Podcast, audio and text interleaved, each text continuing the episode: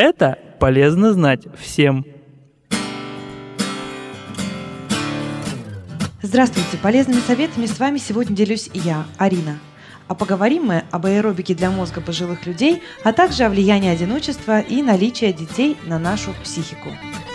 Оказывается, решение логических задач, разгадывание кроссвордов и тому подобные упражнения для поддержания нормальной работы головного мозга, так называемая аэробика для мозгов, способна повысить IQ и не позволить интеллекту пожилых людей забарахлить. Ведь целью этих занятий и является предупреждение надвигающегося склероза, маразма и других старческих недугов. В Дублинском колледже Тринити было проведено исследование с участием группы 70-летних ирландцев, проходивших программу мозгового тренинга – по окончании исследования у пожилых людей наблюдалось улучшение показателей их умственных способностей. Во время занятий наиболее усиленно у бабушек с дедушками работали фронтальные доли мозга, которые ответственны за способность человека к самоорганизации, принятию решений, внимательности, способности к запоминанию и чувству юмора. Все дело здесь, по мнению исследователей, в том, что аэробика для мозгов активирует выработку серотонина, которая приводит к процессу образования новых кровеносных сосудов, дающих питания мозгу.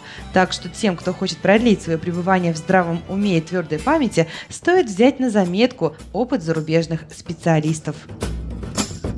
Родители часто жалуются, что дети сводят их с ума, но согласно результатам нового исследования гораздо хуже влияет на психику отсутствие детей. В исследовании участвовали 33 400 людей в возрасте от 18 до 49 лет. С помощью специального собеседования, длящегося час, ученые определили уровень тревоги, депрессии и так далее у каждого из участников исследования. У них спрашивали, насколько часто за последний год они чувствовали беспокойство, отчаяние, безнадежность, непредставленность непреодолимую грусть. Оказалось, что за прошедший год серьезные проблемы с психикой испытали только 9% родителей и 12% людей, не имеющих детей.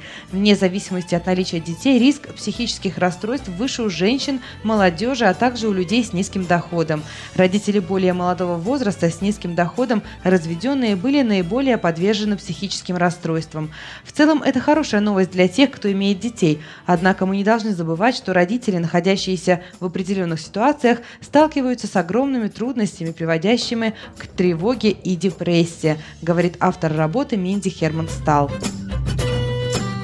Подводя итог, можно только пожелать людям преклонного возраста, да и не только, почаще отрываться от телевизора и решать на свежем воздухе кроссворды, отгадывать загадки и просто размышлять, чтобы не отставать от жизни, как выражается юное поколение. А тем, кто не имеет детей, хочется сказать, не забывайте загруженных домашними делами знакомых с подрастающим поколением. А также и вы, мамы и папы, вспоминайте о своих одиноких друзьях и ободряйте их добрым словом. Даже не представляете, как они в этом нуждаются. Полезными советами с вами сегодня делилась Арина Висолаускас. Будьте здоровы!